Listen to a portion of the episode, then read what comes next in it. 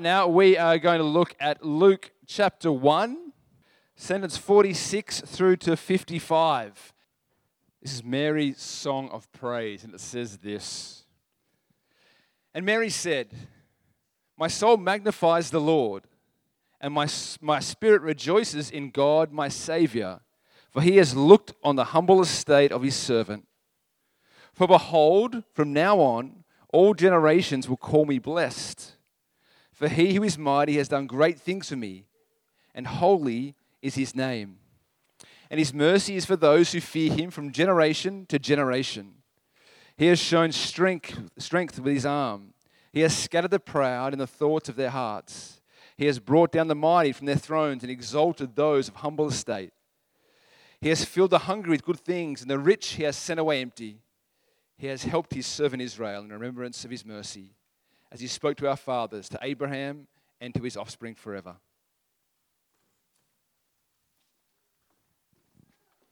Well, good evening and welcome. I'm Jeremy. I'm one of the leaders here. Thanks for joining us on Christmas Eve. As Gav mentioned, we are on tomorrow, and uh, it's not the same service. Gav will be preaching, so if you don't enjoy tonight, you can try again tomorrow and see if you have any better luck. But um, tonight, um, we're looking at, as Gav mentioned, at the story Uh, in in the, the Christmas story of Mary in particular, I'm focusing in on her, someone who was clearly in her society on the very margins, and yet someone who was brought into the very center of the story of God. And the interesting thing about the Christmas story is just the fact that it is a story. The claim of the Bible is that this is a book that God has given us to tell us about himself. And that's unique even among religious texts. Not all religious texts that claim to speak about a god or gods or whatever it is, will do it through a story. But the Bible holds from beginning to end that it's a story, that God communicates who he is through story. And I think that resonates with us. Isn't it the case that the easiest way to explain what someone is like is by telling stories about them rather than issuing facts? I could tell you that my parents were patient, that they were long persevering with me in high school, and that might give you some impression of it, but let me tell you a story. I, in primary school, was not a great student, and that trend followed through into high school. And in one particular instance, probably the low point of uh, my primary school experience, I actually I stole a bunch of school of sports equipment from the school. And through various circumstances, my parents found out that that was the case. And I remember coming home, and they had all the stuff laid out, and they were ready for a big conversation with me. And I remember sitting there just panicking and wondering what they were going to do. And their decision in the end was that I was going to have to come with them up to the school and confess that I'd taken all of this stuff. And at the time, I was school captain. It was mostly because I was the only kid in the class whose first language was English. We had a really multicultural school, so I kind of just skated through on that one. And there were only about seven boys in my class anyway. But, um, but they knew the stakes were kind of high. And so they actually came with me to the school so that I would tell them. Now, in telling you that story, it probably tells you a couple of things about my parents. They were patient with me, they were long persevering, but they also held that the truth mattered and that I needed to talk about things. They weren't going to just sweep it under the carpet. The stuff that I had wasn't worth very much. It would have been very easy for them to say, "Oh, look, we'll just let this one go. This is too much drama," whatever it was. Mum still describes it as the low point in her parenting car- career. I don't know if you call it a career or whatever it is, but it had a profound impact on me. And I feel like as you, as I tell you that story, you get to know just a little bit about my parents. The easiest way to get to know someone is through stories. Stories in a very short amount of time can tell you a lot about someone's character or nature. And so the question that we're asking tonight as we look at Luke chapter one, which is the story of Jesus' birth, life, teaching, ministry, death, and resurrection, it's going to tell us about who God is and what he is like. It's a profound story. And so the question I'd like to hold in your mind tonight is to say, if this story is true, what does it say about what the God of the universe is like?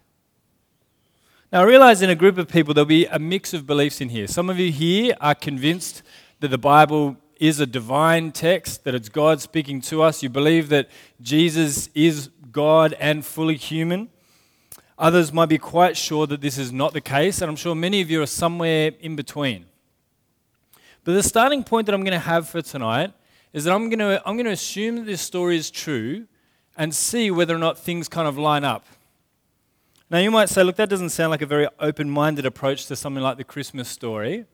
But I'd say to you, it's a pretty good way of, of going about it. If the alternative is to already hold that miracles can't possibly happen, there's no God who would intervene in human history, I'd say, look, if there's ever a closed-minded approach, that's got to be one. And so the approach I'm going to take tonight is the assumption that this story is telling the truth, and to ask questions along the way to see whether this lines up with the kind of things that would be in a true story of something as extraordinary as, the, as this. So with that in mind, let's begin just before the song that Gav read out before in chapter one, sentence twenty-six. Look at what it says here in Luke one, twenty-six to twenty-seven. It says, "In the sixth month, the angel Gabriel was sent from God to a city of Galilee named Nazareth, to a virgin betrothed to a man whose name was Joseph, of the house of David, and the virgin's name was Mary." Luke, who we know from history was a doctor who'd compiled a historical account of Jesus' life, tells us that it's the sixth month here. Now, this is probably not the sixth month of the year. If we've kind of just started this story midway through. If you read this section just before, it's talking about Mary's sister Elizabeth, who had just fallen pregnant in pretty extraordinary circumstances. And so this is probably the sixth month of that pregnancy. And if you were here on Sunday, you would have heard something of that story. Her sister Elizabeth uh, was to have a son named John, and John would be Jesus' cousin. And, and John was going to prepare the way for Jesus' ministry later on. He was going to tell people, get ready. The king that everyone's been waiting for is coming. But he was an eccentric kind of character. We're told that he was hairy, that he slept rough, and he ate locusts and honey. And you know what? That's just that's something else that probably makes this story authentic for me, is that Jesus had weird cousins too. And so as as we approach Christmas, just keep that in mind. And if you're sitting there thinking like, but I don't have weird cousins, I have news for you. You are the weird cousin. But here we are told that in the sixth month of her sister's pregnancy, this news comes to her. The angel Gabriel is, is sent to her. And there are other weird things in this text. I don't know if, if you picked up on it, but it mentions multiple times there to a virgin betrothed, and the virgin's name was Mary. It's an odd way to talk about a person. To ancient ears, it wouldn't have sounded that strange, but to us it does. We don't talk about people like that as if it was a kind of a job description. The only time in a modern context I've seen anything like it was on The Amazing Race. And you know how with teams, if you've, just a quick show of hands, do people know what I'm talking about with The Amazing Race? A few people have seen it? Okay. They'll have teams of people that have to do these tasks in various countries, and they'll have their name and their occupation under it. But there was one couple, or it was a, a guy and a girl, and I just had, had under it virgins. Like that was their full-time job. And I, I don't know why that happened or why it was, but anyway, that's the only time I've seen it referred to in that way in a modern context. But here it's just saying, it's making the point that she was engaged to Joseph, but they were not yet married. And it's significant because of what's about to happen next. Look what it says in Luke one, twenty-eight to thirty-three. It says, "And he came to her and said, 'Greetings, O favoured one, the Lord is with you.' But she was greatly troubled at the saying and tried to discern what sort of greeting this might be. And the angel said to her, 'Do not be afraid, Mary, for you have found favour with God. And behold, you will conceive in your womb and bear a son, and you shall call his name Jesus. He will be great and will be called the Son of the Most High. And the Lord God will give to him the throne of his father David. And he will reign over the house of Jacob forever. And of his kingdom there will be no end.'" An angel speaks to Mary. And this isn't just weird for us in a modern, scientific, skeptical society. It was weird then too. And you can see even within the story, there are notes about, about why this is a weird thing. She's troubled by it. This isn't something that she expected. It wasn't something that ancient people expected, let alone modern people. She is troubled. And why? Well, because an angel is speaking to her. That's not an everyday occurrence. Now, we don't know from the biblical text exactly what angels look like, but whatever it was must have been reasonably unsettling, because every time it comes up, and they're rare in Scripture, but every time it happens, the first thing they say is, "Don't be afraid." Now, I, I don't know what an equivalent for today would be, but maybe being covered head to, to toe in tattoos or something. If every time you introduce yourself, you have to say to people, "Don't be afraid," there's something about you that says, "I'm not safe." And so here, the angel introduced himself by saying that, and Mary is troubled. This is, this is unsettling for her. She's frightened. But there's another reason that she's troubled. The term that the angel uses for her is, is to say favored one. It says, oh, favored one, like she's someone special or unique. More than that, he goes on to say, your people group, Mary, the Israelites, the Jewish people, have been expecting and have been promised a king who will save you. At this point in history, they are just a small people group within the vast Roman Empire. They are nobodies. And not only that, she's, she's part of a nobody group in a nobody people group in a backwater town. And he says, actually, the king that's been promised, that everybody's waiting for, that everyone's pinning their hopes on, well, that's going to be your son. And she's like, this can't be right. She's troubled by this expression that somehow God is going to favor her, that God is going to bring about his purposes through her. It's, it would be the equivalent of when you get like a, an email or a text message saying, congratulations, you've won two million dollars or whatever it is, however often they come through. I don't know if someone's just put my name in a ring somewhere or if other people get these texts as well. But uh, but when you get those, you're right to be skeptical because you think, one, look, I didn't enter any draw. I don't remember that happening. But secondly, you're like, that kind of thing is, that's not going to happen to me. That's what Mary's saying here. When the angel shows up and says, I favored one, the, the promised king that God has promised is going to is going to arrive through you, she's like, you've got the wrong address. That, that couldn't, po- if it was going to be, um, if, I'm sure it could happen to someone, but if it did, it's not going to happen to me. Mary was from a family of no particular class or privilege. She was from a, a backwater town, even in Israel, which was a backwater state within the Roman Empire. She's saying, I'm a, I'm a marginal person within a marginal people group. Why me? This can't be right. And so she starts questioning things. Look at what she says in one thirty-four. She has a couple of reasonable questions. Mary said to the angel, how will this be since I'm a virgin? And the angel answered her, the Holy Spirit will be with you and the power of the Most High will overshadow you. Therefore, the child to be born will be called holy, the Son of God. And behold, your, re- your relative Elizabeth in her old age has conceived a son, and this is the sixth month with her who was called barren. For nothing will be impossible with God. And Mary said, behold, I am the servant of the Lord. Let it be to me according to your word. And the angel departed from her. She asks a reasonable question. She says, how will this possibly happen? I'm not even married. How is this ever going to happen? And the angel says, well, it's going to be a miracle.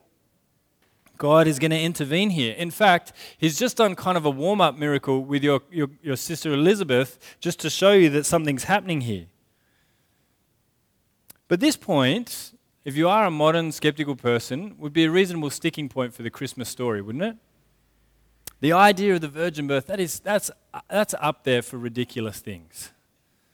Surely this is the kind of thing where, as you're listening to the story, even if it was interesting to this point, you're like, all right, I'm out. But I want to draw your attention to something about this, this account of the virgin birth that might surprise you.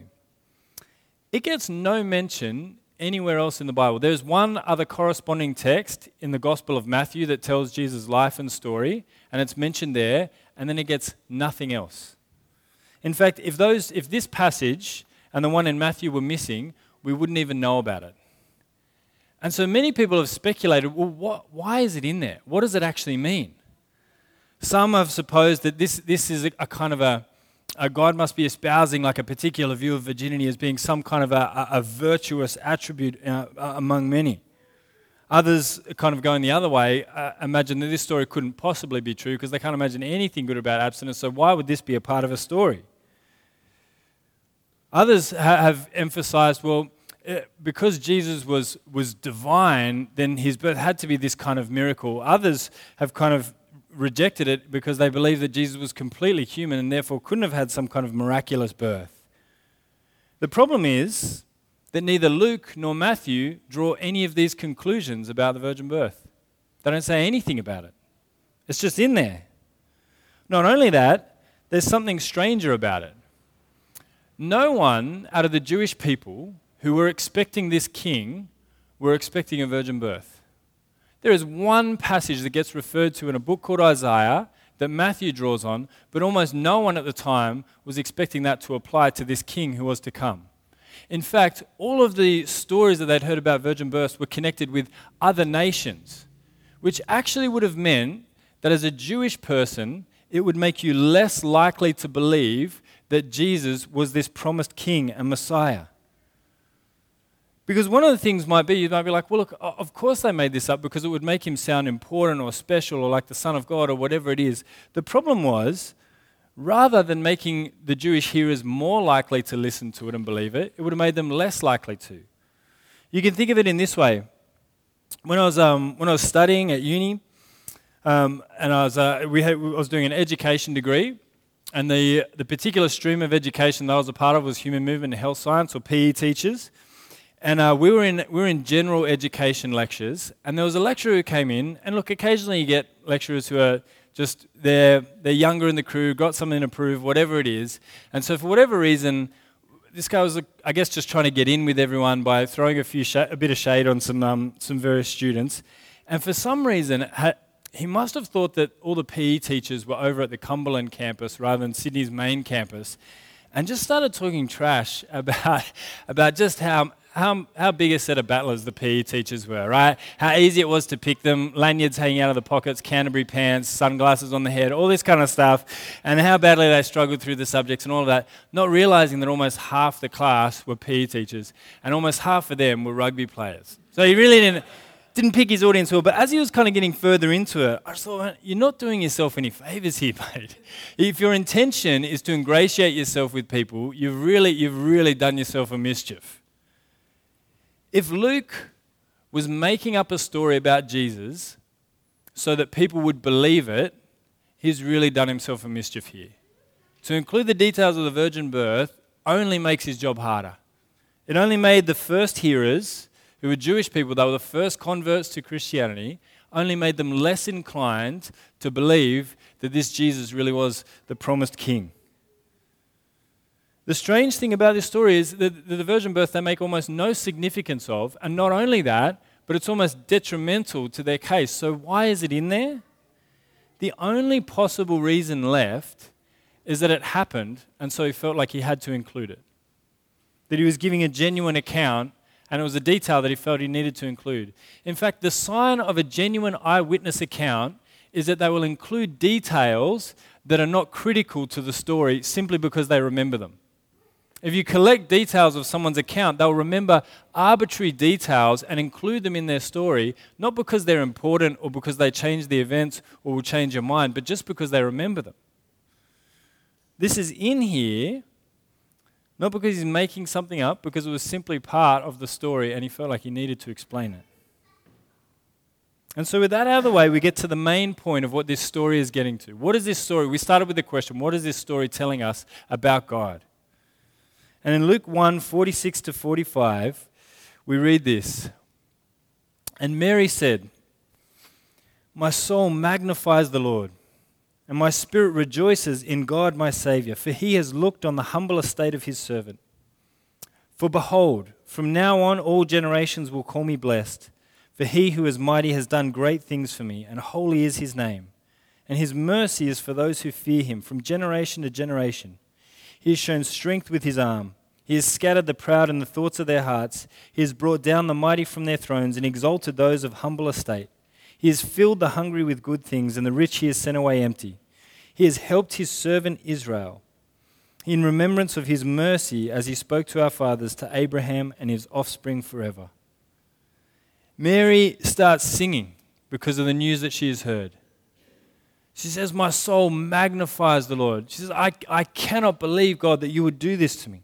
"My spirit rejoices," she says, "for God has looked on my humble estate," the fact that I'm a marginal person in a marginal people group, and yet you have brought me right into the center of history.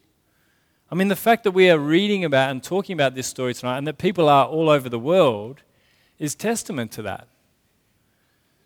She says, you, you, you reject the proud and the haughty, and yet show favor to the powerless, to the humble. The Christmas story tells us that God helps the powerless, and this matters for everyone. The Christmas story tells us that God is the kind of God who helps the powerless, that he is powerful, and that he helps the powerless. And this matters for everyone because if we're honest, all of us know, or at least have struggled with at some point, the fact that we are powerless. Have you ever smashed something in anger? You don't, you don't have to, this isn't a confessional, you don't have to say out loud, you can just in your mind think, but have you ever broken something in anger? Following on from that, have you ever thought, why did I do that? Like it's it's it's like it seems like a reasonable response, but when you break it down, you think, if I'm angry about something, why would I destroy an inanimate object that had nothing to do with it? Recently, we were moving house, and it was um, we've moved house a bunch of times, almost annually for the last little while, but we're, we're looking to take a break from that. But um, this this move in particular was just it was just frustration from kind of end to end.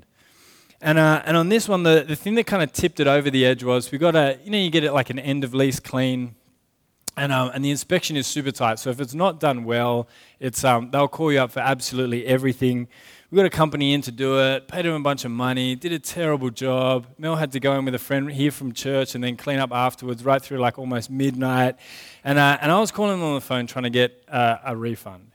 And it became pretty clear that their policy was to basically do exactly what they did, which was to do a bad job, and then two, that they'll organise a re-clean, knowing that no one ever has enough time for those. And I wish I'd read the online reviews before I'd got to it. You can speak to me later if you're looking to avoid this company. But um, but after a long week where I just it just seemed like I just couldn't get anything to happen the way I want, I just lost it and I pegged my phone. I don't have. A, I got a thirty dollars phone, so you can get like when you break a screen, I can get like three of my phone, right? It's it's, it's that it's not a, you know, massive deal. But I, I remember thinking afterwards, why did I do that? And I think this is it. The reason we break things in anger is because often it's like we're feeling we're feeling powerless.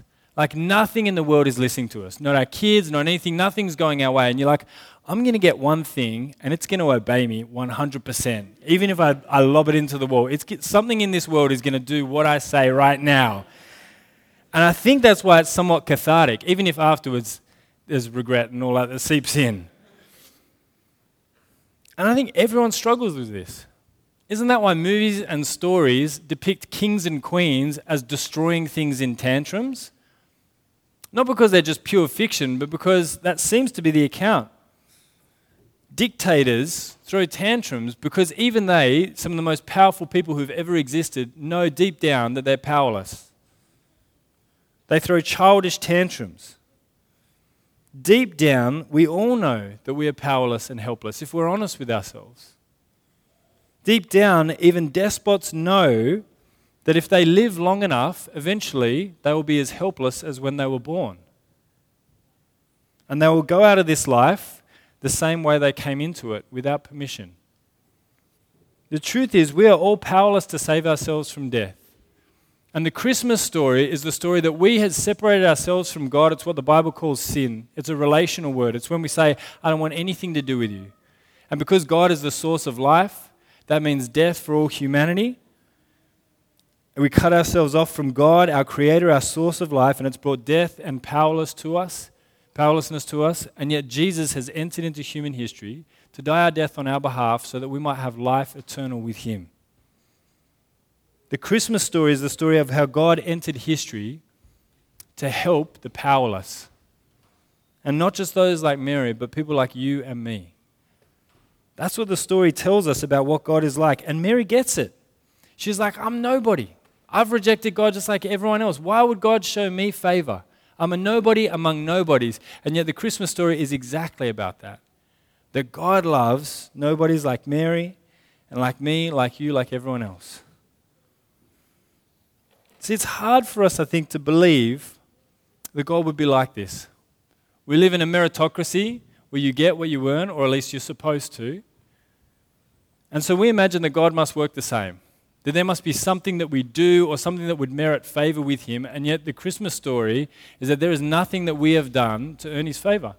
God is a God who helps the powerless, those who cannot help themselves. And if we're honest, that's all of us. The key to understanding the Christmas story is to understand what Mary understood, that God helps the helpless. This is what it means to get the Christmas story. I realize you might be here and you might be someone who's like, I get the Christmas story. I love it. I live for it. Others of you might, might be like, I just don't get what the big deal is. It was a little bit like, I remember, in, I don't know if it was the first time they came out, but it was certainly the first time I saw them. But when I was in maybe year five, they brought out those magic eye things where you could, there'd be like the Harbour Bridge or something, but it, it looked like just a, you know, a pattern on a terrible looking shirt or that, so that sort of thing. But it, what it was was you could, if you looked at it long enough in a particular way, a three-dimensional image would sort of come out. And I remembered our, our teacher brought one in, and like it was just blowing minds left, right, and center. Kids were just losing it. And I just pretended that I could see it as well, but I really couldn't. And everyone kept saying, just let it fall out of focus. Like, you say that one more time, I'll let you fall out of focus. Like, it was driving me crazy. And it was only years later that I actually got it. And when I did, I was like, I get it. I, I thought people were just pranking me for like four or five years straight. But eventually I kind of saw it, and it was it, it was pretty incredible. I think when it comes to the Christmas story, to get it doesn't involve letting it fall out of focus. It means understanding what Mary understood, that God helps the helpless. And unless you see yourself in that way like Mary did, the Christmas story will never make sense to you.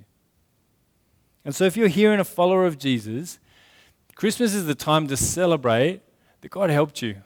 When you were powerless at just the right time, Christ died for you. And if you don't understand it, it's a time to think on it. To think, what is it about this Christmas story that has purportedly changed so many lives? Is there something to it that I'm missing out on? I'm going to pray that we would get it this year. Let's pray. Father God, we praise you that you are the God who is powerful and yet helps the powerless. That while we are weak in sin, separated in death, unable to help ourselves, that you entered human history.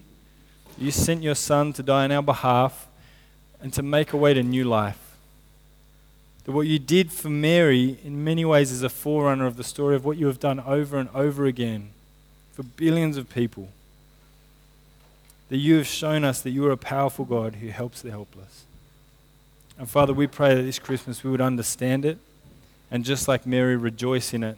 That even as we sing these carols, you might fill our hearts with joy knowing that you have forgiven us and set us free. Father, we pray all of this for the glory of your name. Amen.